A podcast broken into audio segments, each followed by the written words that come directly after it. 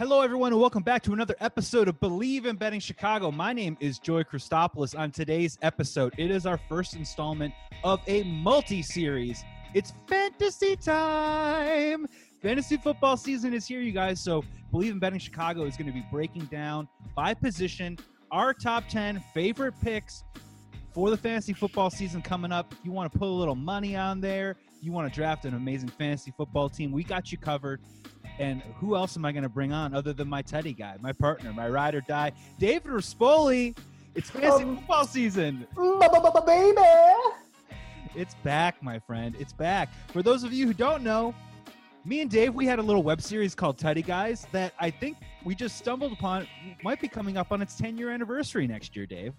Happy anniversary, my friend. It's been 10 glorious years that you and I have decided let's just film the thing we talk about the most, right? Yes, Let's- and we'll and we'll put some makeup and some costumes on while we're at it.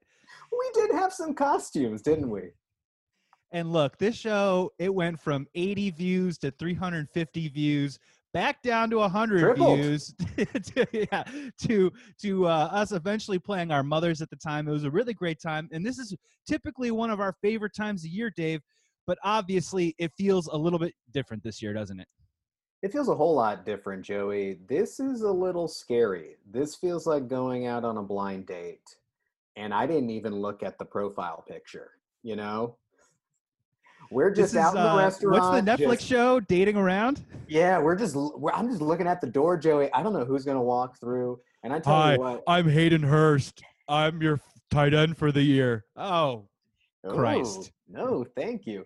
help It me. just feels like I'm getting to the point now where I'm really starting to dive into football. I'm starting to dive back into fantasy. We're starting to talk about it. I'm doing my research, but it kind of feels like I'm studying for a test that at any point is going to get canceled because the teacher's too hungover to come to work. that has been the hardest part about any of these sports right is there is anticipation leading up to the event but you have to protect your heart because you sort of feel like you're wasting your time if you spend too much time thinking about it and fantasy football look me and you we would have been in the lab with a pen and a pad dr dre style about three or four weeks ago starting to look at stuff talk about things there'd be preseason games right now you know we'd been falling we'd be falling in love with this year's version of Victor Cruz when he burst on the scene in preseason. What was that, five, six, seven years ago? Oh, But yeah. that's not really happening right now. We're going to have to go with our instincts a little bit. And so we're going to be doing tight ends today, our top 10 tight ends to draft. And obviously, everyone just keep in mind that, you know, we don't have a magic eight ball. We don't know the future. We don't know what's going to happen with this NFL season. Cautiously optimistic with cautiously in bold capital letters. But let's just all assume that the season's going to happen without a hitch. So we're here to pick our favorite top tight ends. Dave, I'm going to give you the floor first, man. We're going to go one to 10 because at this particular situ- uh, position, there's a cream of the crop there, which seems pretty obvious. So, who is the number one guy on your board for 2020, the NFL season? I just want to lay out a quick caveat because I know there's a lot of fantasy football players. There's a lot of people that like to check out different sites. Everyone has their favorite expert. There's rankings galore. The fantasy football community is quite flooded at this point. So I just want to say this this is how I go about ranking players. I'm going to give you my top 10 of the guys I think I will be drafting in that order. So there might be guys that aren't even on my list that may be someone else's number six or seventh tight end. But simply put, I will not be drafting them. Therefore, I don't want your listeners to draft them, Joey. And here's something to think about. And we'll be talking about this as we're going to continue. We're going to go through the wide receivers, the running backs, and the quarterbacks in different pods coming up in the future. But when you're playing fantasy football, there's a couple things to consider. Of course, you want to go out there and you want to be the smartest guy in the room and you want to pick this year's breakout star or you want to find someone that diamond in the rough, the Aladdin, and put him on your fantasy team, and it makes you look like the smartest dude in the room. But fantasy football is also about minimizing risk. So, you know, some of these guys on there, they have a bit of the name recognition, but there's a couple things that might be able to disappoint you. And the question for fantasy football owners is going to be are you going to be taking that risk at the tight end position, or are you going to be taking that risk perhaps at another position on your team? You can't take too many risks in too many areas, or else you know you're going to end up with a team. You know, you're going to end up with a team that might not exactly come together the way that you want it to. Yeah, a lot of these tight ends have proverbial warts on them, Joey. We're just trying to make sure it's not HPV, right? Yes. So let's go through the test. Let's, Let's be in the it. cup, Dave. Let's, Let's be in the do cup. it. Here we Uh, go. The first pick, this is going to seem pretty obvious, but who's the number one guy on your board? I mean, it's Travis Kelce. I mean, this is to me, I do think there can be an argument here. I think most years it's a slam dunk, but I think we're getting to the point where there's two guys. Obviously, we'll be talking about the other one in a minute. But for me, here's how he's finished his last four seasons the tight end one, the tight end one, the tight end two, And what else? the tight end one. Okay, so if if you're a stat guy, I, I'm going to say this guy's got a pretty good percentage of finishing as the tight end one. Plus, last year he finished as the tight end one, having only five touchdowns. Look, the Chiefs are dominant, and they were missing Patrick Mahomes for a chunk of that last year. I chalk it up to that. There's no way Travis Kelce only falls in the end zone five times this year. Therefore, I see him having a better season than last year, Joe. I think this Chiefs offense is going to come out guns blazing. I think this is going to be a year in particular where um, teams that have a lot of the same components they had last season will carry over a lot easier into this season, especially with COVID and no preseason. And I think the Chiefs are going to be one of those teams. Continuity might be key in 2020. And on top of what you're saying already, Pat Mahomes missed four games last year. You know, that kind of means something when you're looking at fantasy numbers. I mean, Travis Kelce is pretty much as close as you're going to get to a wide receiver from the tight end position, right?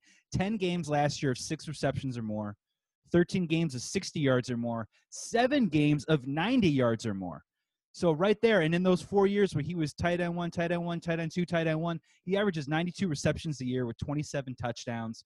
I mean, the guy is a is also one of the few tight ends that has the most receptions of 20 yards or more. My only question for you is he's number one. We're both in agreement on that, but we've been looking at ADP recently, and his ADP seems very high. So maybe you can help walk us through or talk about, you know, is his value going to be appropriate to where the ADP is right now? Or perhaps when we're looking at a couple of other guys we're about to mention, they're a little bit more in line with where you would maybe take a stud tight end. Yeah, Joey, I think you hear this all the time in fantasy football. Wait on quarterback, wait on quarterback. It's deep. This year, wide receivers are deep. I've always played fantasy football while waiting on tight end. Always. And some years that bites me, some years it's really frustrating, but the years I hit, I win. Last year I waited on tight end and I got Mark Andrews real late. And then I got Darren Waller in another league real late. Won both those leagues, Joey. I'm just saying right now he's going as the 18th overall player, period. That means that is like mid to late second round. That means you've only gotten one position filled out. Maybe you're just sitting with one running back at this point. And the guys he's going around, I just don't know if I could choose. Look, we're looking at Travis Kelce. He's right next to Josh Jacobs. Are you telling me that you're going to select your tight end over getting A possible running rushing champ. The rushing champ of the year, possibly a stud, a guy going into an, uh, his second year after having an, an amazing first year. I just don't know if I can pull the trigger. How about you?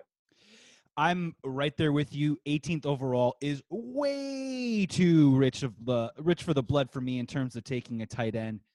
You know, at that point, you're just kind of crossing your fingers and hopefully that he slides down to the end of that second round, early third round, and then of course you pounce, and I'm high fiving you all the way back to your seat where you just made your pick.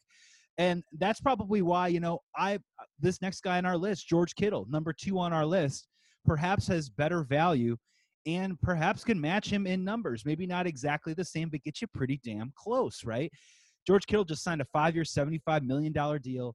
He had 10 games of six receptions or more last year. He had eight games of 70 yards or more, you know, 12 games of at least 50. So a pretty decent floor there from what you can expect. Three 100 yard plus games. In the last two seasons, 173 catches, 2,430 yards, 10 touchdowns. Now, the ADP is a little bit more in line with what you'd expect from a stud tight end. You know, George Kittle and maybe the guy that we're going to pick next. I kind of like that value a little bit more than where Travis Kelce is. I feel like Travis Kelce, as great as he is, is overvalued right now. Yeah, I mean, Kittle is going right around his range. I mean, I have his ADP at 22nd overall, so you're paying about the same price. In fact, on Yahoo, they have Kittle ranked over Travis Kelce right now. So I Oh think wow. if you're going to get Travis Kelce or George Kittle, you're going to be paying a second round price for him, especially in your back home leagues. I mean, they're just big names. People they they get they get nervous in the second round looking at those running backs with question marks, and they probably go tight end. Look, George Kittle is a monster, and he's on a team right now that is bereft of options to pass to. Right? Uh, they have Deebo Samuel, who's injured. They seem to have parted ways with a few different wide receivers. I'm just looking at this. I'm like, Brandon Aiyuk, rookie, other rookies, some Jamoke I've never heard Well, of. great offensive line, a quarterback that, let's be honest, took them to the Super Bowl, but wasn't, you know, he was more of a part of the Super Bowl. He didn't lead them to the Super Bowl necessarily. Do you 1000% trust Jimmy G? Do you 1000% trust that San Francisco offense all the time?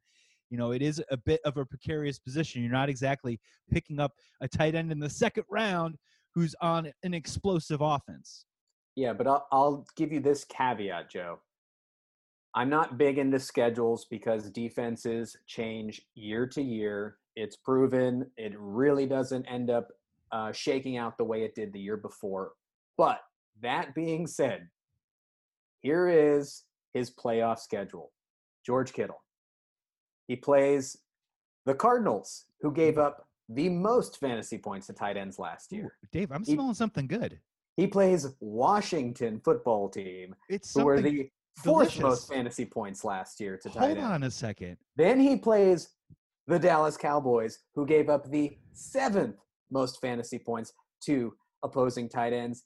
And in the regular schedule, he's going to play Arizona twice. He's going to play the Seahawks twice, who actually gave up the third most fantasy points to tight ends. Kittle's going to eat this year. Oof, that is a that is a winner winner chicken dinner kind of playoff schedule. And this is what we're here to talk about, right? And this is, you know, obviously we're making these rankings for a particular reason, but the thing that fantasy football owners have to really try and figure out is the proportion of going up and getting these guys in the second and third round, which hurts at the time. But gosh, there is something really nice to just say, man, my tight end position is just locked in cement. Don't have to figure figure it out. Don't have to waste a waiver claim on some tight end in week seven, week six, week eight. You can play the matchups with wide receivers and running backs all day long. A little bit harder to do with tight ends. It's just sort of nice to have that that dude in lockstep right there in your lineup, and you're not even thinking about it anymore.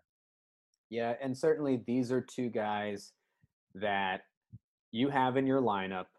If you have Kelce or Kittle, you have a huge advantage over your opponent.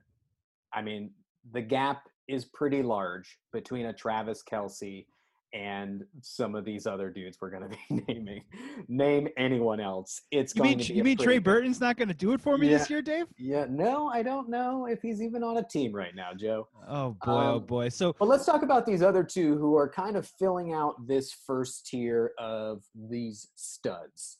yeah, who's number three on your list? I think I might know who it is, and uh, he might be my favorite guy on this list this year. Yeah, I mean, he's the guy that took me right to the promised land last year, Joey. Mark Andrews. I think he deserves to be in this conversation. He has all the tangibles that Kelce and Kittle does. He's a wide receiver in a tight end body. He runs a ton of wide receiver routes.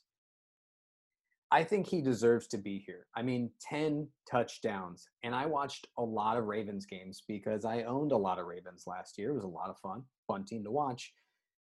He dropped a few touchdowns.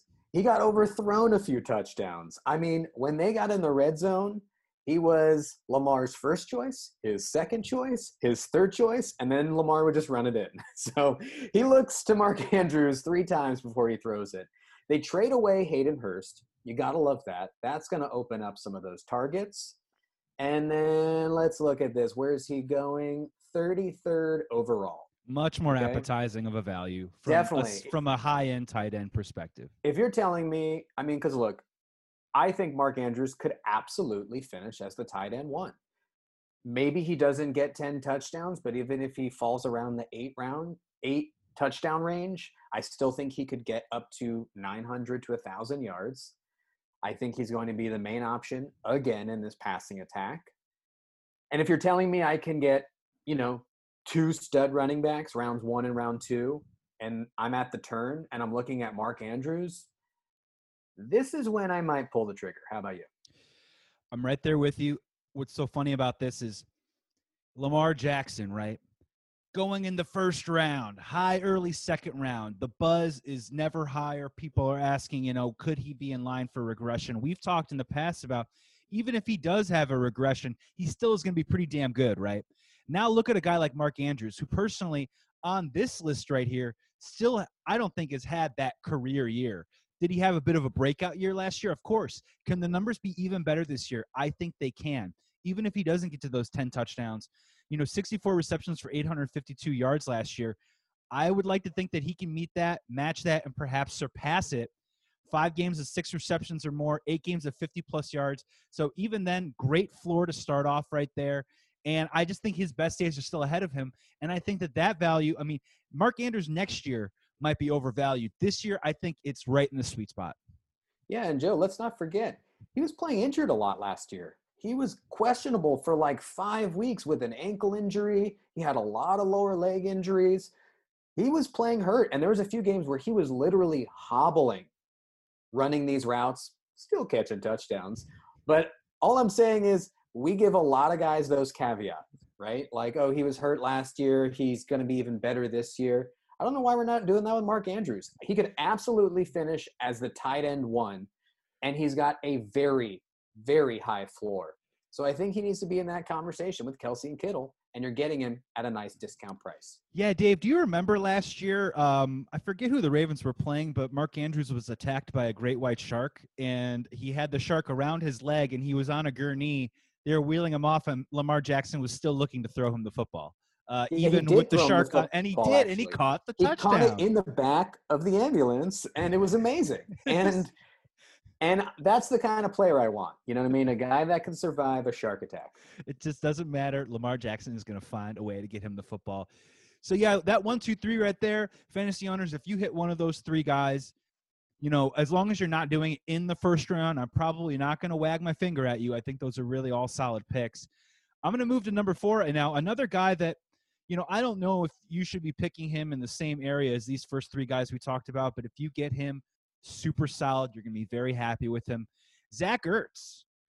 And at this point, Zach Ertz is the old faithful on this list, right? I mean, he's the guy that, if you look, he's been consistently doing it for the last several years, still has the same quarterback that's throwing him the football, the same offense that loves checking down to the tight end, the Eagles have no receivers on their team right now. They are building that position up from scratch. So it's going to be a lot of Miles Sanders, going to be a lot of our boy Ertz. He's averaged 89 receptions in the last four years. Of course, that helps out when you have 116 in 2018. But 26 touchdowns in that span. You know, seven games of 50 plus yards last year, six games of six plus receptions or more. He's kind of a PPR darling. Zach Ertz is my number four. How do you feel about that? I feel great about that, Joe. And I think this feels right. Like there's a lot of people who I'm sure have Zach Ertz at three. I just think this is the year it makes sense to just drop him one slot because I think last year was best case scenario for Zach Ertz. And I think with that year, we still saw his numbers dip. And I don't know if that means he's close to the cliff. You know, we've seen it with a lot of tight ends, although tight end seems to be the one position you can play at like 40 years old. Um, but we saw his catches dip from 7.3 to 5.9 last year. And I think that's because of the emergence of Dallas Goedert, who is a Zach Ertz clone, just younger. And I think last year might have been a small passing of the torch. I think if this list went to 13 or 14, Joe, I think we'd eventually have to talk about Dallas Goedert. I mean, the guy put up 500 yards last year, which is pretty much the tight end average in fantasy football. And I think Carson Wentz is going to have to look to both of them, but Zach Ertz is the guy that commands more defensive attention. Therefore, I think Goedert is one on one a lot, and he's on his own out there a lot, and they run a lot of two tight end sets. All that being said, Joe, he's had at least 800 yards every single year he's played. Zach Ertz should 100% be the fourth tight end off the board if you select him, which he's going 48th overall. We're going to talk about value. I think he's the last guy in this tier, and he's a guy you can get in the fifth round. That I I can't say no to. And for that value at 48th, he's great value in PPR leagues. You know, just wait. You know, week eight, week nine, you're going to be playing somebody that has Zach Ertz. You're going to look at the lineup and you're going to go, he's got 12 catches. Yeah. What the hell? What, what the hell's going on? And half of those came in the fourth quarter. Exact. Yeah. Oh, yeah. Yeah. On that 90 yard drive when they're down by 10 and they score that garbage touchdown, it's going to be 60 yards. They're going to go to Ertz. And you brought a, a great point about Dallas Goedert. And man, the Eagles are going to be really kind of hard to figure out this year. And I, I'll, let me throw this kind of back at you. Love Miles Sanders' value this year. But if you're going, you know, let's just say we're getting into rounds 9, 10, 11, 12. You know, you're starting to look at your bench. You're trying to catch lightning in a bottle a little bit. Let's just say maybe even you already have your tight end and you're looking at it, and it's a difference between an Eagles wide receiver or Dallas Goedert. Which direction are you going? Yeah, I mean, look, Dallas Goedert is a guy I think is going to take take a big step forward. I think he's a guy that's going to have more yards, more touchdowns than he did last year. Therefore, I think he's technically probably the number three option on the Eagles. You know, Jalen Reagor, I like a lot, but he's a rookie with no preseason and maybe 10 to 12 padded practices total. I just don't think Doug Pederson is going to trot him out there as the number two option behind Ertz. I think it's still going to be the pecking order of Zach Ertz, Miles Sanders, and then Dallas Goedert. So if you have one of those leagues that has a flex option that allows you to put in a tight end, I love Dallas Goedert. If you're playing in a two tight end league, I love Dallas Goedert. The only thing I'd shy away from is using Dallas Goedert as a Zach Ertz handcuff. And what I mean by that is picking up guys who are next in line. So if Zach Ertz were to get hurt, oh, now you have Dallas Goedert. I wouldn't recommend doing that. But if I was playing a team, like you said, Joey, in a PPR league, and they had Zach Ertz in the tight end slot and Dallas Goedert as a flex, I'd be pretty nervous because it could be one of those games where Wentz throws to his tight ends 30 times. Yeah, and quick tangent. You mentioned rookies in the NFL this year. And, you know, it's hard enough trying to figure out, you know, sometimes there's a couple of guys that rise to the cream of the crop that make it sort of easy in a fantasy drafting scenario to pick these guys up and put them in your lineup right away. But man, this year is going to be so difficult to figure out. One, there aren't too many rookies that already had that promise and that buzz coming into this year, anyways, that you would think might be fantasy draftable. Second of all, like you said, limited padded practices, no preseason games. On top of that, and this goes especially for tight ends, never draft a rookie tight end, never, ever, ever, ever, ever, ever, ever, ever, because as talented as they are, in history, there is only maybe one example, and I think it's Rob Gronkowski that has ever actually put up numbers that are fantasy worthy from a rookie as a tight end.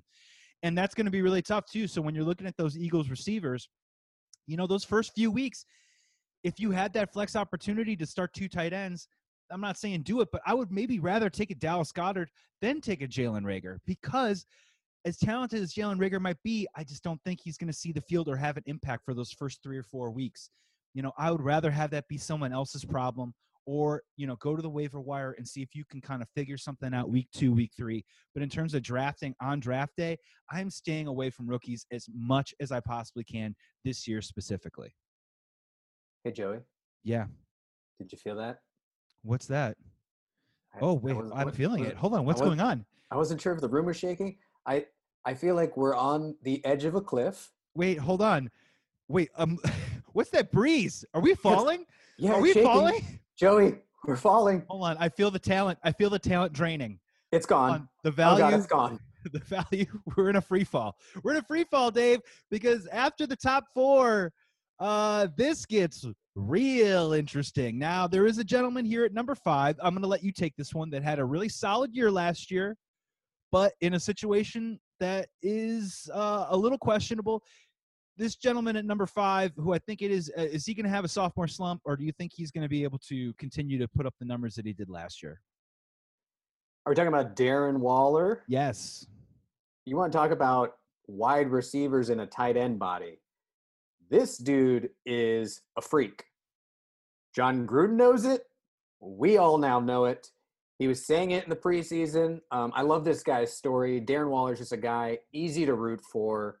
Um, you know, has been struggling with addiction, got sober, got cut from a bunch of teams. This will actually be his third year in the league, Joe. Um, but just his first year was kind of a wash because of all that. I like Darren Waller where he's going, to be honest. I think we're going to see a fairly similar season. I think he's not going to get 1,100 yards again, but I also don't think he's only going to have three touchdowns. I think he had 117 targets. No way he only falls in the end zone three times this time if he gets near those amount of targets. And again, we're looking at another team. All these tight ends have one thing in common they are at least top three in their team as far as targets and pass options. All the studs we just named, that's the factors you want for a tight end. And Darren Waller checks all those boxes, right? We're talking about rookie wide receivers, um, Henry Ruggs, uh, uh, Hunter Renfrow's in his second year, Tyrell Williams. Like, none of those names are guys that command 100 targets. Derek Carr likes his little binky, his little safety blanket, the freak of nature who can burn linebackers up the middle of the field, and that's Darren Waller. So I think we're going to see a similar kind of end to last year. And when you chose Darren Waller last year, you were getting consistency. I loved owning Darren Waller because he was at least 60 yards in the bag and he'd be like 110, sometimes 130 yards every now and then. I mean, number five, I think you can't go wrong. Yeah, there's a lot to like about Darren Waller. Uh, to your point, nine games of six plus receptions in a game, nine games of 60 plus receiving yards, five 100 plus receiving yard games. And, you know, those are numbers that are really going to get your motor running when you're looking at tight ends in fantasy football. Do I like the offense a whole lot? Do I like Derek Carr a whole lot? No, not really. I love Josh Jacobs. I think he could have a breakout season, and maybe Darren Waller can be right there with him. You know, the risk is pretty small. He could take a small step back, but you're right, though. He's talented. He's an athletic freak. He can definitely make plays out there.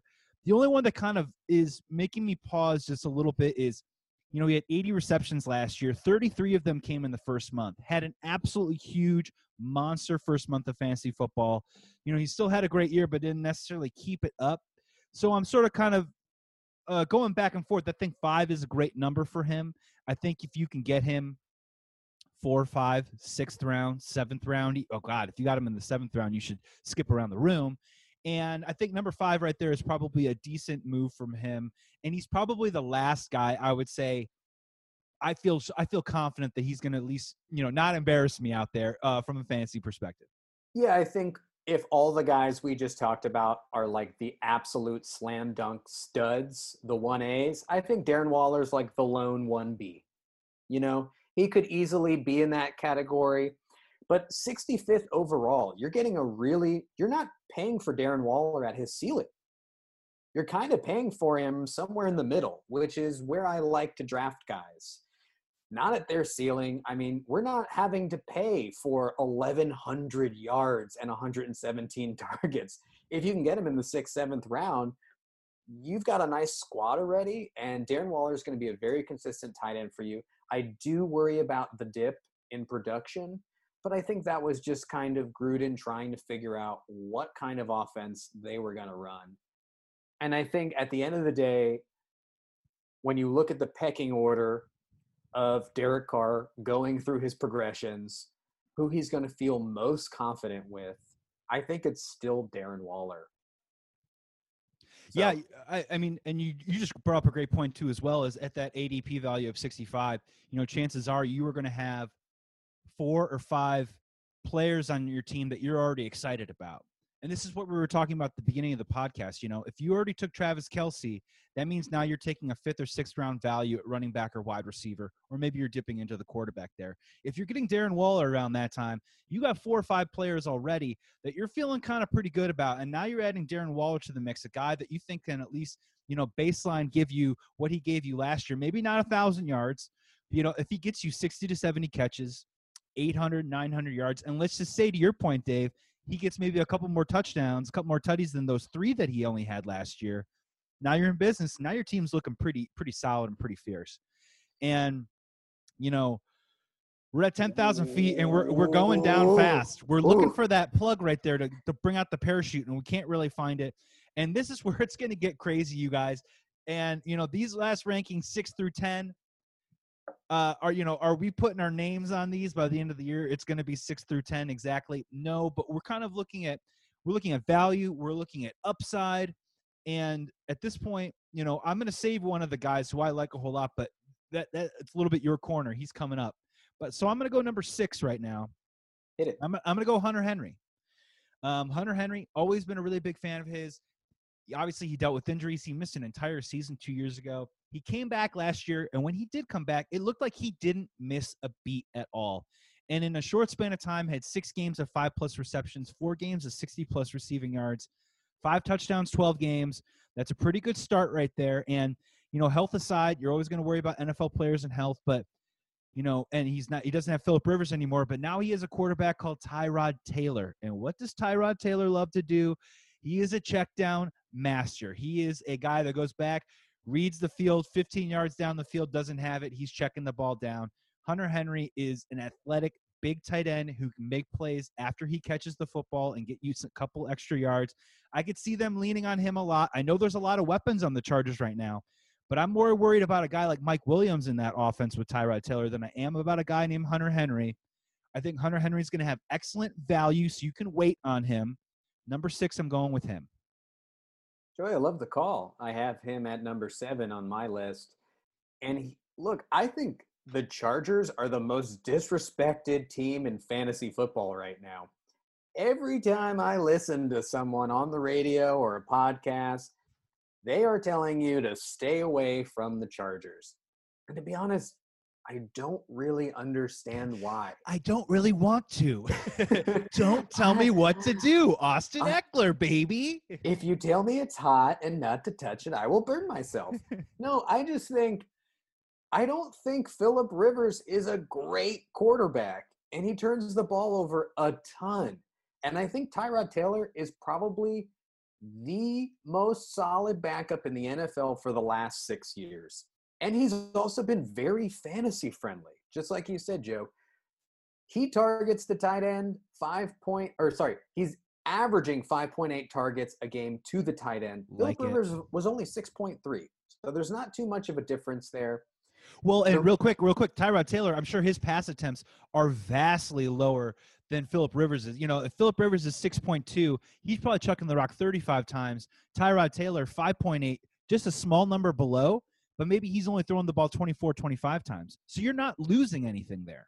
Yeah, and it's it's all about efficiency, right? Like I think Hunter Henry is going to catch more balls and he's going to have to chase down less defenders who just intercepted the ball. So he's not going to be as tired, which is good. Yes. You know, he's not going to get as sad as often. He's not going to hurt his hand patting Philip Rivers on the back after he throws another pick. And Philip Rivers is like, oh, shucks. And he's like, it's okay, man. It's okay. And if we're going to talk about, look, I'm going to kind of hedge my bets here because I'm going to talk a lot about not wanting to draft guys in new situations with new quarterbacks and all that.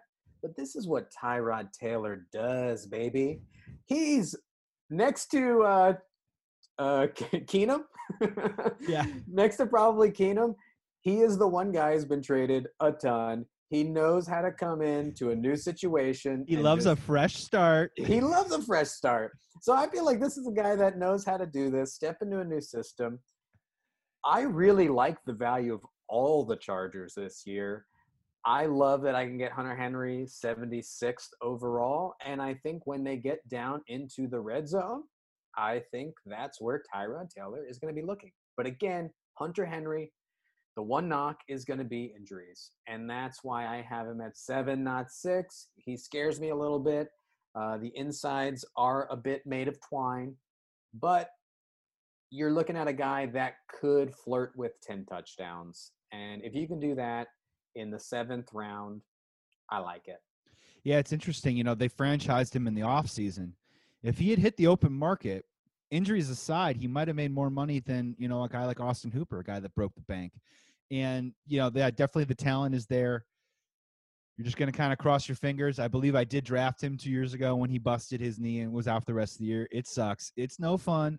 But at the same time, you know, if you're looking for somebody in that seventh or eighth round, this is a little bit of what you're dealing with. You know, there's there are some red flags with all of these guys. So let's go to number seven, Dave, and maybe this is your number six. Um, but who's on your board? I got Jared Cook, Joey, and we can make this one short and sweet. We don't got to spend too much time on Jared Cook he's been kind of the thorn and thorn in all of our sides for. Or we can just years. do him a, a, Jared Cook podcast, do an hour on him some other time, and we could do a teaser for it. But so you want to talk about Teddy guys being ten years old? I think one of our first jokes we ever had was a Jared, Jared Cook. Cook. We did. This is very Which true. We've been talking about him for almost ten years, and he's burned us for nine of those years. Last year, though, was not one of those years. With Drew Brees under center, he finished as the seventh best tight end. He himself dealt with a little bit of injury. He missed three games. Still finished as the seventh best best tight end. Um, look, uh, had at least 50 yards or a touchdown in the final 11 games. That right there is the model for consistency.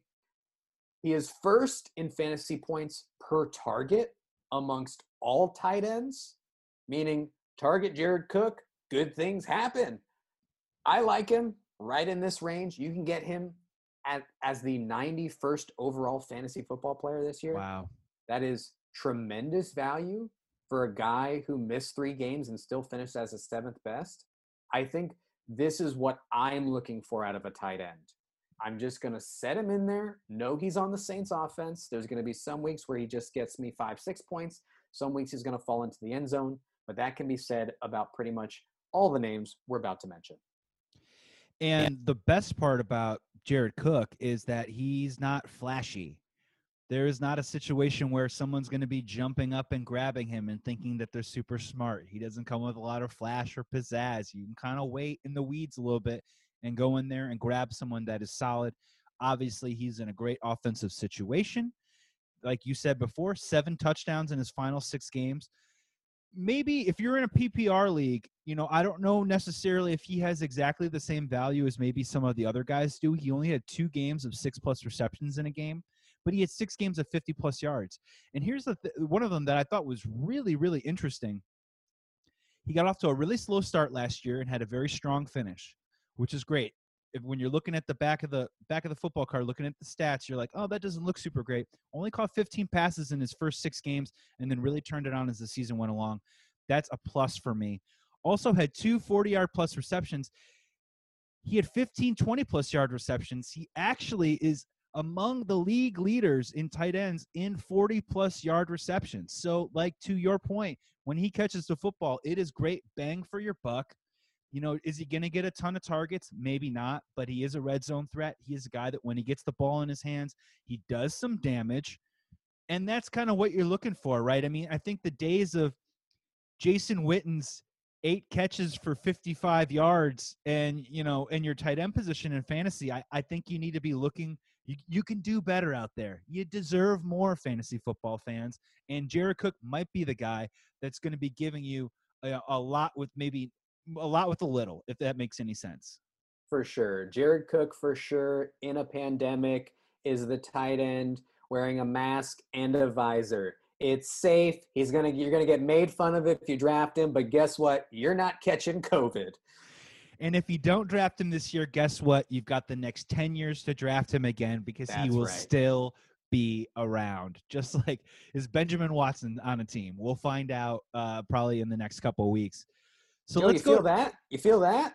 What is I'm- what? What is this? I'm turning up the heat. Oh, really? I'm ready for some hot takes. These are gonna get some hot takes. these are gonna get super hot, man. And I'm honestly, um, I don't mean I don't mean to bite uh, your fantasy, your darling, but I thought you were gonna do it, so I'm gonna do it right now at number eight. Dave, you've converted me on Tyler Higbee. Um, I'm converted, dude. I'm I'm welcome. I Welcome. ha- when you said it, we were talking about Come it to the dark side. we're coming up with our top ten list, and I went Higbee. Who? Well, you know, I made all sorts of weird, you know, nonsensical noises. But man, you start diving into the numbers a little bit, and man, holy shit! Now, the numbers for the full season aren't super great, right? But in six games, his final six games, 48 receptions. In December, five games, 43 receptions, 522 yards, two touchdowns. In that final five game span, the Rams averaged 29.4 points per game. You know, over that stretch, you know, we're talking a guy at eight right now. Those are numbers that belong in the top two, top three among tight ends. And here's the good news the Rams were scoring points when Tyler Higbee was catching the football, which means that it's what's good for the goose is good for the gander. Man, Tyler Higbee, I, I'm on board, man. I'm on board. I think it's a super sexy pick. It might be the sexiest pick among the tight ends in this list. I like Tyler Higbee. Joey, when I was in sixth grade, I had a really weird thing happening with the teeth. My hair was jacked up. I had a little bit of a gut. And then something happened in seventh grade where I just kind of came into my manhood and I became a handsome man. I was a late bloomer, Joey. Tyler Higbee is a late bloomer. In the beginning of the season, he was awkward. He had all the attention was on Gerald Everett. Gerald Everett going was- everywhere. yeah, I mean, look, that's the knock on him is Gerald Everett. I hear it a lot. Gerald Gerald Everett was not there. He was hurt. The Rams spent a high draft pick on Gerald Everett. When Gerald Everett and Tyler Higbee play, Gerald Everett was targeted more. But Sean McVay is one of the brightest offensive minds in the NFL. He is not a guy who is going to watch the tape from the last half of the Rams season and go, yeah, let's throw the other guy the ball. Not a chance. He saw someone emerge and he's going to be all over it in scheming to get Tyler Higbee open. And Jared Goff is the king of safety. He, I mean, that's why Cooper Kupp was Cooper Kupp. I mean, on paper, Cooper Kupp is not this athletic freak. He's just a guy who Jared Goff has laser beamed onto and gone tunnel vision. This is the guy I'm going to throw the ball to. Brandin Cooks is out of there. He frees up a ton of targets. No way those all go to Josh Reynolds. I see lots of two tight end sets in their future. And I see Tyler Higbee, who you can get as the 107th overall player. That's Yum, me yum, yum, slurping up, slurping up delicious. I don't think I'm going to own a lot of Rams because I just watched the first episode of Hard Knocks and for sure they're getting COVID. I mean, the amount of times they pulled down their mask to talk about why people should wear their masks was ah, I was so stressed watching that. They're all getting Ah, COVID. But I'll You can't put a price on irony, Dave. You can't. If you're telling me I'm in the ninth round, I don't have a tight end, I have every other position in spades. Yeah, I'm going to get Tyler Higbee. The issue is, Joey, Tyler Higbee is kind of this controversial tight end this year, especially in the fantasy community. Some people have him as number four or five. So there might be someone in your league who's a little more savvy who may reach for Tyler Higbee, and then I'd say let them. I don't think you should be trying to pay for Tyler Higbee in his end of the season ceiling. But I think at 107th overall, you're paying for him at his possible floor. And you brought up a great point that, you know, you can put Brandin Cooks on the team, you can put Robert Woods on the team, but Cooper Kupp keeps, keeps getting targets, right? And so this whole Gerald Everett, more talented, bigger, faster, stronger, whatever, it doesn't matter because Sean McVay is going to go with what works for that offense.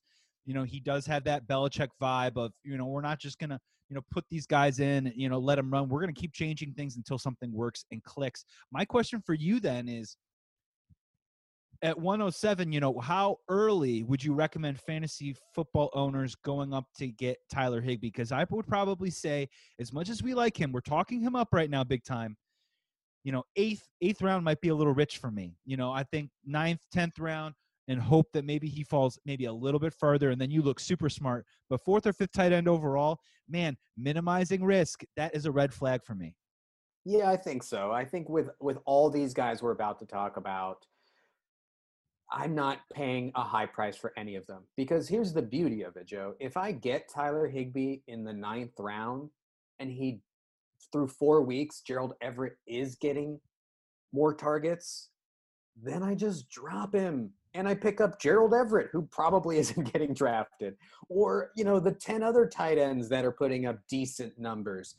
I'm going to pay a price for my tight end. I like to stream them I'm going to pay a price for my tight end to where it doesn't feel wrong to cut him. If they don't do it, bye bye, Tyler Higbee. No sweat off my back.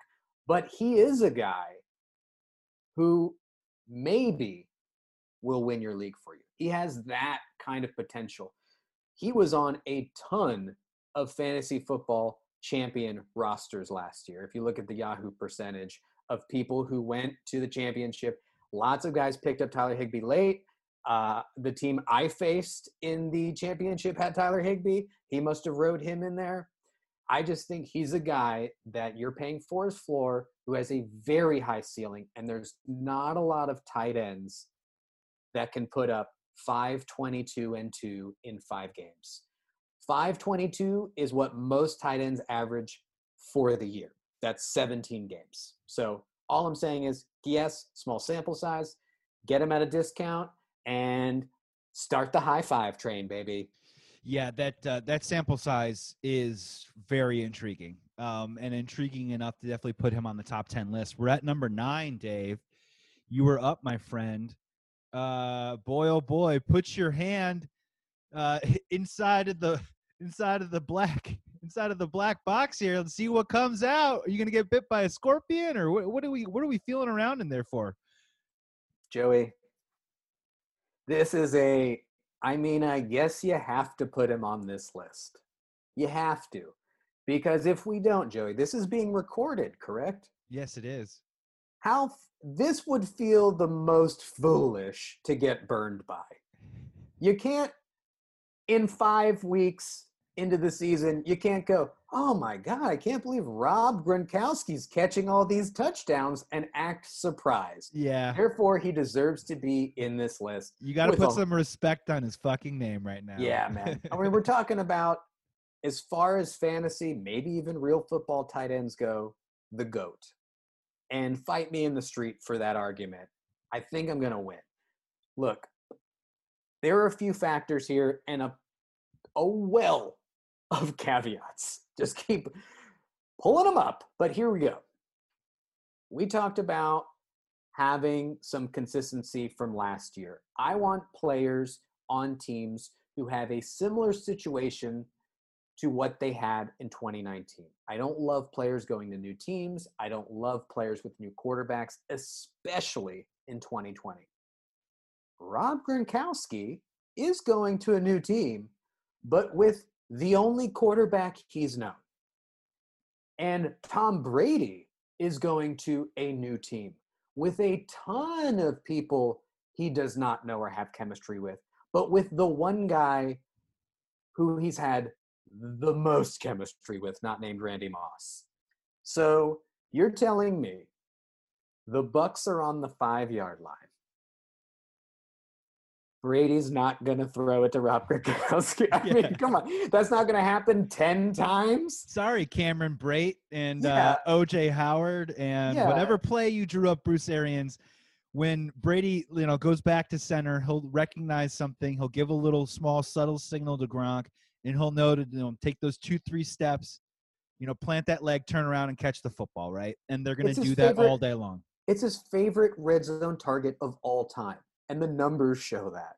It's just kind of like, look, he's not going to be fun to own. He's not going to be getting a ton of yards. He's There's a just- walking questionable too. Yeah, there's and, yeah for sure. But like we said, the price on Rob Gronkowski this year isn't a Rob Gronkowski price. It's 79th overall. That's right in the Hunter Henry range, Jared Cook range. Not quite the Tyler Higbee zone, but Not- it's right, right by the discount. cookhouse. Right yeah, by the the, cookhouse. it's, in the, it's in the cookhouse, you know, and he's and he's going later than guys like Evan Engram, who isn't even on our list, who we'll get to in a second. But look, Gronk is a guy who's going to have a very hot start. Mark my words. By week three, we'll be going. Should Rob Gronkowski have been a top three tight end? He's going to trickle out. That will happen. He's going to slow down. But in those first couple of weeks, when Brady's trying to figure it out, he's going to go with what he trusts. And that guy is named Rob Gronkowski. I love everything you said. The only thing that worries me about it is I'm not so worried about is like Gronk and football shape or anything like that. Not super worried about that. I am worried about snap count. Um, he has to be on the field to catch those passes from Tom Brady. Very curious to see how that sort of works itself out. Does it turn into this situation where, you know, in the Patriots in the past, they would try and, you know, save Gronk for the playoffs? Is this going to be a situation where they only run him out for certain series? Um, are they going to try and keep him on ice and rotate guys in and out? Kind of tough to sort of figure out and read the tea leaves on that one right there. But just in touchdowns alone, I think Rob Gronkowski can save you. My thing is that 79th value feels fairly appropriate. I will tell you right now, fantasy football owners, you are going to be in drafts with people that are going to make wild, irrational, bad decisions with this gentleman and take him way too early and let them do that. Let that Wait. happen. With all the Buccaneers this year, Joey, to be honest. Yeah, Yeah. absolutely. Every single one. I mean, Mike Evans always goes pretty high. Uh, that always makes sense. But Chris Godwin, as great of a year as he had last year, probably overvalued. Tom Brady, as great as he is, as will always be overvalued in fantasy football. I'm sorry, you know, the, the, the tale is in the tape, not just in the wins, but we're talking fantasy points. Not quite there anymore. And yeah, you're right. Across the board, I think all those guys are probably going to get overdrafted. Even though OJ Howard seems to be the only guy that's going down. What is Yeah. that, Dave? Do you think I can draft him five years in a row and have him disappoint me five years in a row? Is it possible? I can try. I, I- can dare to dream. I think you'll do it. Jesus, Look, I think I there's will one too. other factor in the Rob Gronkowski situation that I think needs to be talked about too. It is going to be a constant headache with COVID 19 this year with players. Joey, you and I are playing fantasy baseball right now. It's real, it's happening. Two IL slots have not been enough for my team. I've had to drop some serious starting pitchers. All that said, it's going to be a headache for fantasy owners this year for sure. I am going to have to think of certain elements I would normally not think about during my fantasy draft this year. One of them is location. I don't know if I'm on the fence about a player and it's between guy A and guy B. You go, who's the A- governor of their state? Yes, if guy A lives in Florida, Joey, I'm sorry. It's a hotbed. They're doing nothing. It's a dead zone. It's going to be The Walking Dead by week three. I'm just staying away from them. I don't know about the Bucs. I think. Then the second factor is: Is this guy a guy who's going to go? I'm going to follow directions. I'm going to stay in this hotel. I'm not going to be a bonehead. Rob Gronkowski is the poster child for boneheads, right? You're telling me Gronk's going to be on a cruise during week two. There's no his own cruise, which by the way he actually has. It's horrible. Yeah, he does like body shots off his brothers and shit and has a great For time. sure, Gronk is getting COVID. Okay, that's a given. He's going to catch ten touchdowns and COVID. He's going to catch them all. So I just think when looking at Rob Gronkowski, he's probably a guy I'm not going to own. I just felt like he he has to be on this list, or you know we'll just get trolled. Yeah, weeks. well, you got to put respect in his name. The talent is there. I do see scenarios where he does help you win fantasy games this year. Do I think that he's going to be in all 16 or I'm sorry, all, you know, 12 to 14 of them? No way. Uh, you're going to have to have a backup plan. And uh, you know, we're coming to our final uh, 10 list here. We've got some honorable mentions. And honestly, you know, if you're going to be thinking about taking Gronkowski, you're going to want to listen to this next section because these other guys are also going to probably be able to help you. And I'm going to go sexy here with this last one because the tight ends, uh, you know, it can be a little nebulous. We don't really know exactly what you're going to get from year to year. So let's go sexy. Uh, let's go sexy Oh, I like, I like where you're That going. that was Let's go Freudian. Seki. Let's go Gesicki sexy right now. And here's why, you know, he was a guy that much heralded coming out of college, didn't do a whole lot. Last year, 51 receptions, 570 yards, five TDs on a terrible team. Seven games of at least four receptions. So he was one of the guys on a terrible team that they could at least turn to, you know what I mean, in moments to move the chains and pick up some first downs. And now he's got a guy on the team in Tua and I'm a big fan of Tua right now. I, I do think, you know, will he have as good of a year as he as Kyler Murray had? I'm not so sure, but I do think, you know, for a young rookie in a situation where he's going to be running around a little bit, I think Gesicki's a professional tight end who's only on the rise right now. You know, there's a couple. I thought about Austin Hooper for a second, but he just got paid. They got a lot of offensive weapons. He dealt with injuries last year, and I think his best years might be behind him. I think Gesicki's best years are ahead of him. Therefore, I'm going with him at number 10. What do you think? Joey, I love it. I'm nervous about telling the masses about Mike Gesicki because I have just been gobbling him up in every single mock draft I'm doing.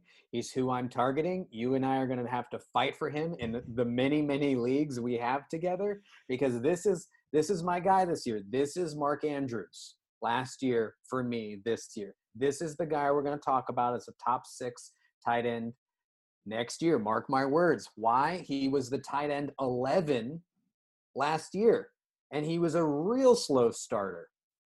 He also ranked fourth in air yards amongst tight ends, which is one of my favorite stats. Air yards means he he left a lot of yards on the field and he catches big plays. He was targeted 89 times, which he only converted to 55 catches, which means he had some bad quarterbacks. It means he had Ryan Fitzpatrick throwing him the football at times, it seems not, like. not just Ryan Fitzpatrick, Joe. You want to talk about consistency? He had Ryan Tannehill throw him passes. He had Josh Rosen throw him passes, and he caught a pass from some guy named Luke Falk, who sounds like the guy who leads Bible study. Mm-hmm. Okay, look, also sounds like some sort of ailment for your foot uh, that you're going through a sense of you're going Ew, through. Joey, a what is that? is that Luke Falk? Yeah, it's a weird Luke Falk. I got gotta get that checked it. out, bro. Yeah, I'm trying. I'm gonna, I'm gonna I'm gonna put the socks on a little bit higher. I'm just gonna cover cover cover the shit up. Oh. Yeah, no, uh, very interesting. Uh, a guy I think that I think a lot of people are excited about the Dolphins offense. You know, obviously a team that's been terrible for the last several years that's now pointed a little bit more in the right direction. And I think the beneficiary of that might be Mike Gesicki. Let me ask you this though. So we're at 10 with oh hop in real quick. real quick, just two two points that just bolster the uh, argument for Mike Gesicki. Two opt outs, huge opt outs for the Dolphins. Allen Hurns and their other slot receiver. Why am I? Why am I Albert blanking? Wilson? Albert Wilson. Thank you, Joe. Two guys who get a lot of targets in the middle of the field. That's where they made their bread and butter. Albert Wilson was their slot guy. That frees up a ton of targets and a ton of targets that they're going to have to now scheme to get the middle of the field working. And that's going to go to Mike Gesicki. Remember what I said at the top? Those top five tight ends all have one thing in common. They're at least in top three on their teams as far as targets. They are the at least second or third passing option to their quarterback. I think Mike Gesicki could potentially be the second because Preston Williams is coming off an injury. He has no chemistry with Ryan Fitzpatrick. Mike Gesicki, which I think this is my call.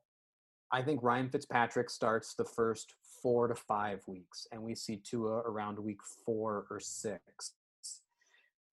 So I think for those first four weeks, we have Ryan Fitzpatrick back there, and the magic happens with Mike Gesicki and DeVante Parker.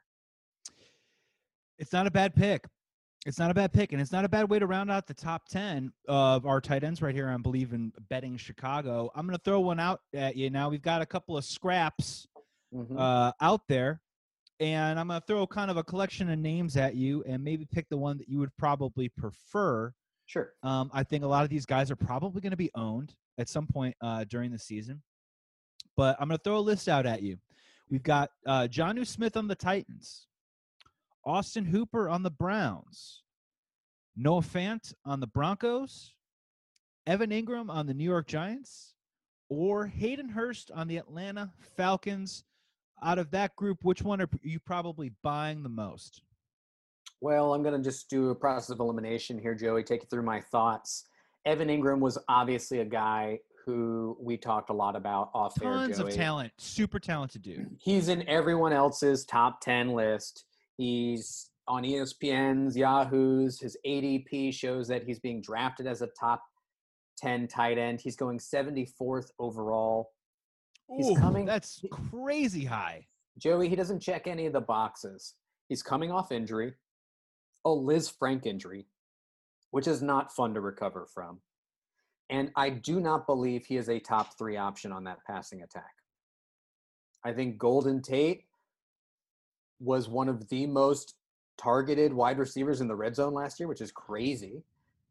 I think the emergence of Slayton with the sure thing and Sterling Shepard, and oh yes, some guy named Saquon Barkley. Evan Engram could be fifth in targets on the Giants, a not good team. No thanks. You mentioned Hayden Hurst. Uh, fun fact. Not, not a lot to say about Hayden Hurst. No. fun fact. Fun fact about Hayden Hurst he was drafted ahead of Lamar Jackson. That's a fact, Joey. Oh man, and and Hayden Hurst is on the list obviously because he's now on the Falcons. The Falcons and Matt Ryan traditionally, historically, have uh, you know the tight end position is a major, major, major factor in their in their offense. Cooper. Yeah, on yes. and on. But I just think last year was the best case scenario for Austin Hooper. Good for him. Make that money. But I just think this is the year we see Calvin Ridley take the step forward. I think they have 2,000 yard passers in Julio Jones and Calvin Ridley. I don't think Hayden Hurst just steps in and becomes Austin Hooper. I don't think he's as talented.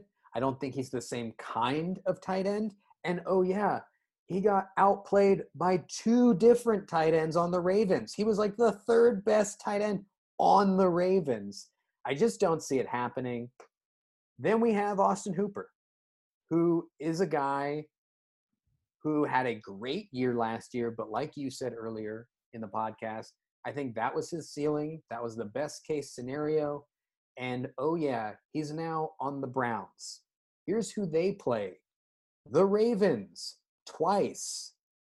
The Bengals, twice.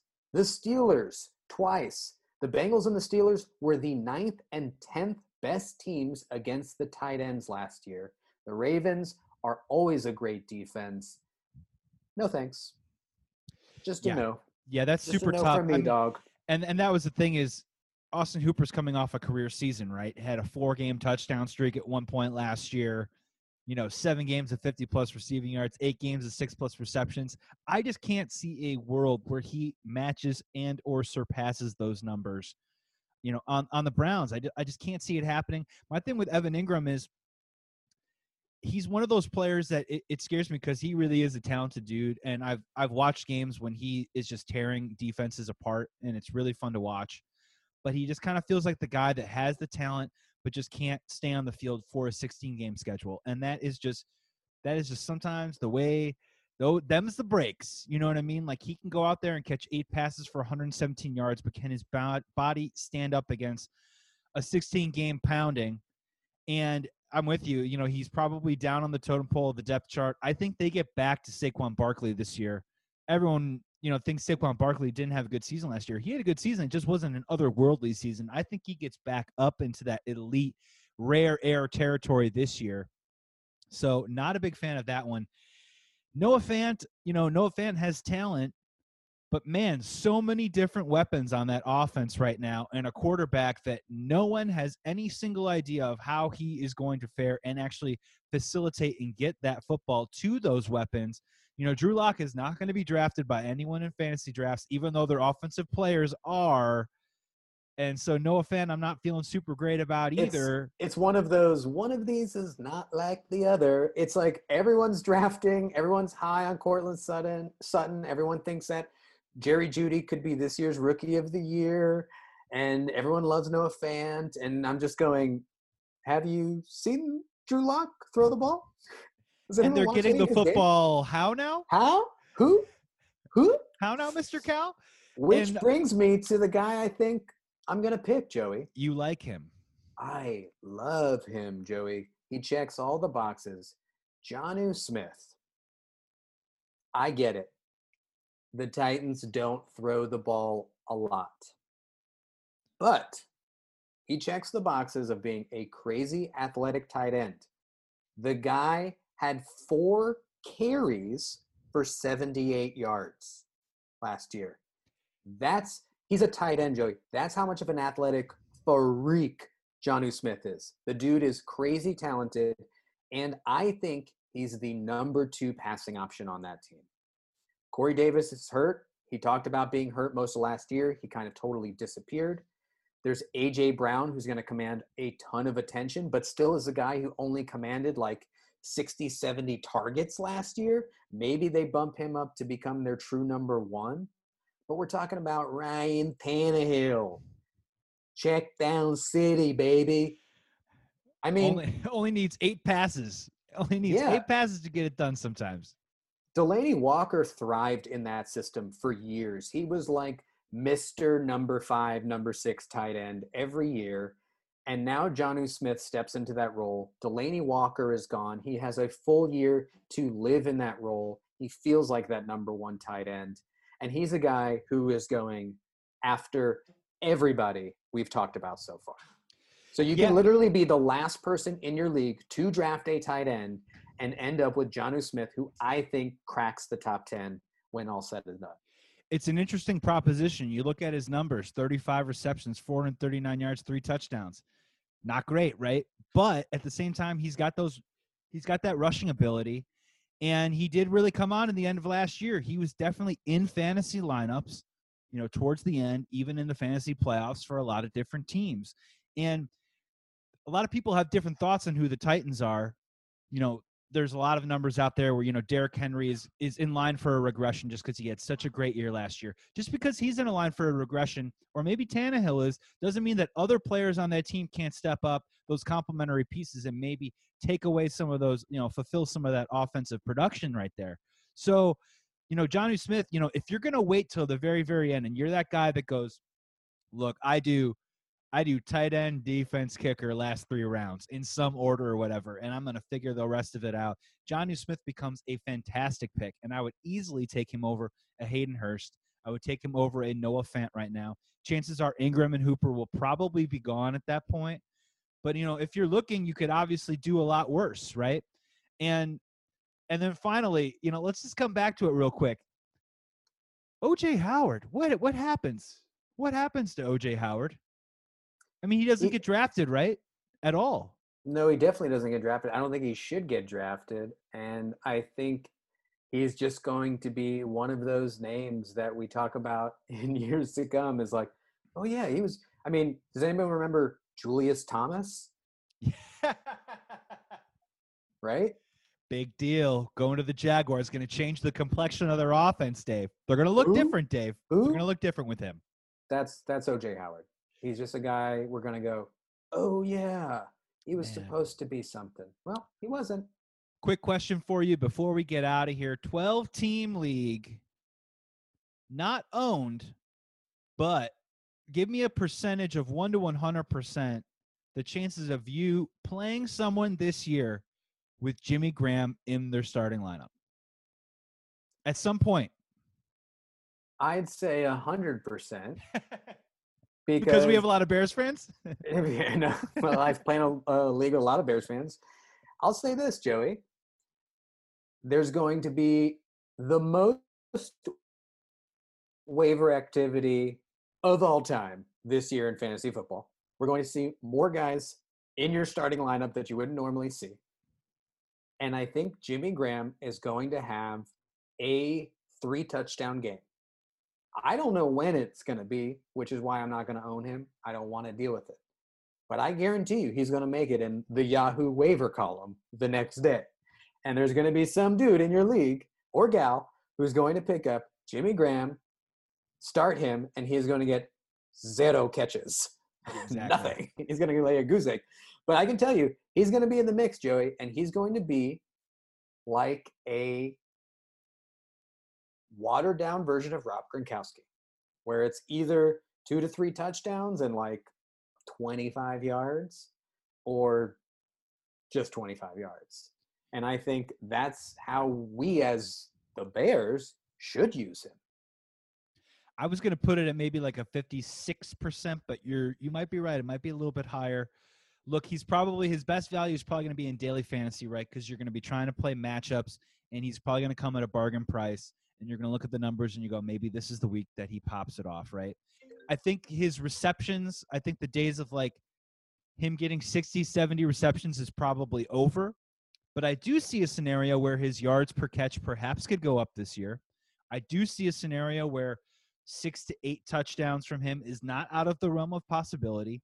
And you're right, there's definitely going to be some weeks where he might have a couple of touchdowns. I think in the red zone, you know, if we don't have our gimmicky, cutesy little plays in the red zone, you know, I think we're going to be looking at tight ends in those situations.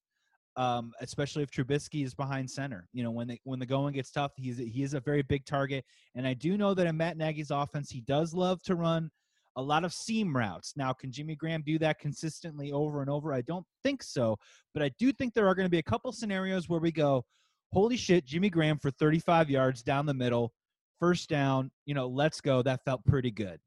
Here's the thing, Joe. Riddle me this, okay? A lot of teams have success with two tight end sets, okay? The Bears have the ability to have a 15 tight end set. Okay? Picture we just it. put him, we put him, picture it. Nick Foles hikes the ball. He looks, he surveys the field. Tight end one, no, covered. Tight end two, no, not open. Three, four, five, six, seven, eight, nine, ten, eleven. He chucks it down the field, and I got to look at the stat sheet to see who this tight end is. it's like uh, you know, it's like the scene in the movies where you know it's the flying V, or I don't know if you remember in Varsity Blues, James Van Der Beek, uh, Johnny Moxon calls for a five wide receiver set, yeah. and the and the the the yokel, the dad Hicks on the side of the sidelines are going one, two, three, four, five. Five. and he's calling it the okey doke offense and how like Texas Tech runs it and like it was it was ahead of its time. And I'm with you, man. The 15 tight end set. Um, you know, who do you cover? Uh Holtz, Braunecker, uh Kmet. Just I you know, the list just can go on and on. Here's all I'm saying, Joe. To your point earlier, I don't know how long we're going to hang on to Jimmy Graham, but OJ Howard hits the open market next year. Please come on down, sir. Let me roll out the orange carpet for you, my friend, and welcome to you, Chicago. Here's your Italian beef and your hot dog. Welcome, my friend. Welcome. Yeah. Go catch those three passes for us, will you, buddy?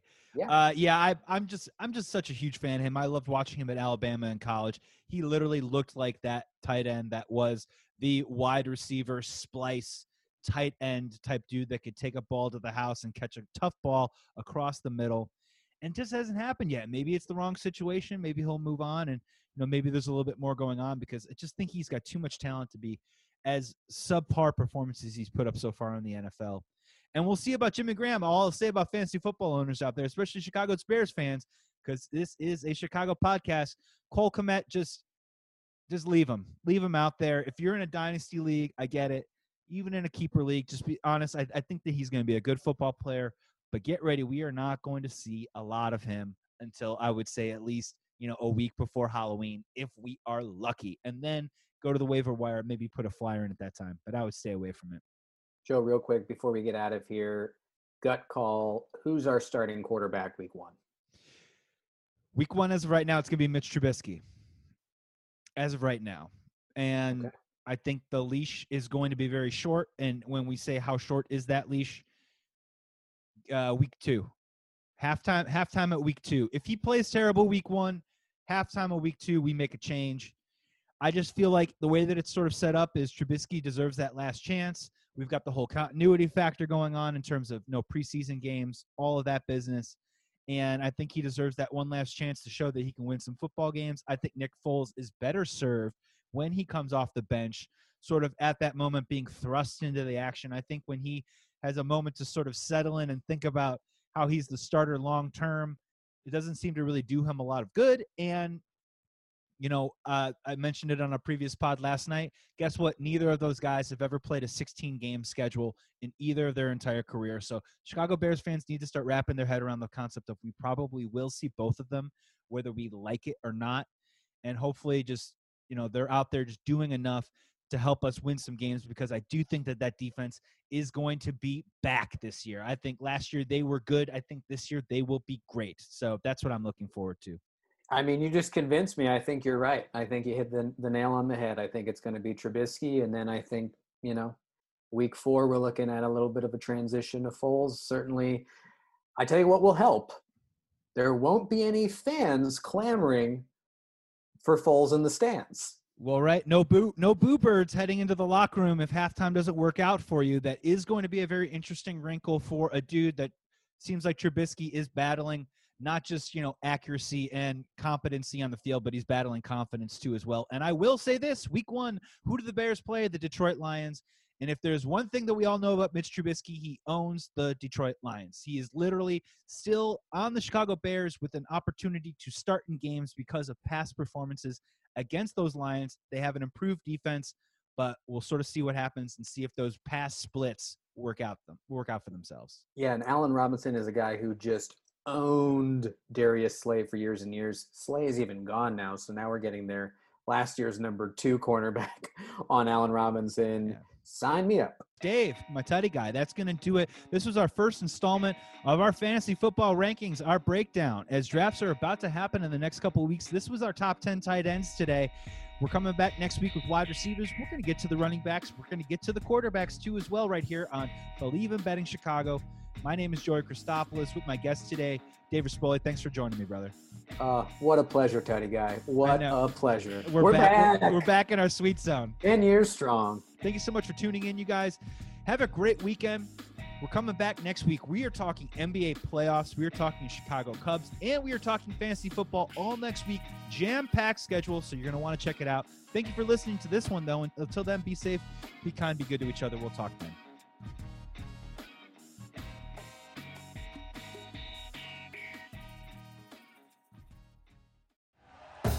Thank you for listening to Bleav. You can show support to your host by subscribing to the show and giving us a five star rating on your preferred platform.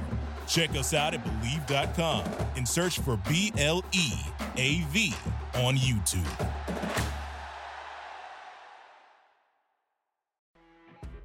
You know, when you're listening to a true crime story that has an unbelievable plot twist that makes you stop in your tracks?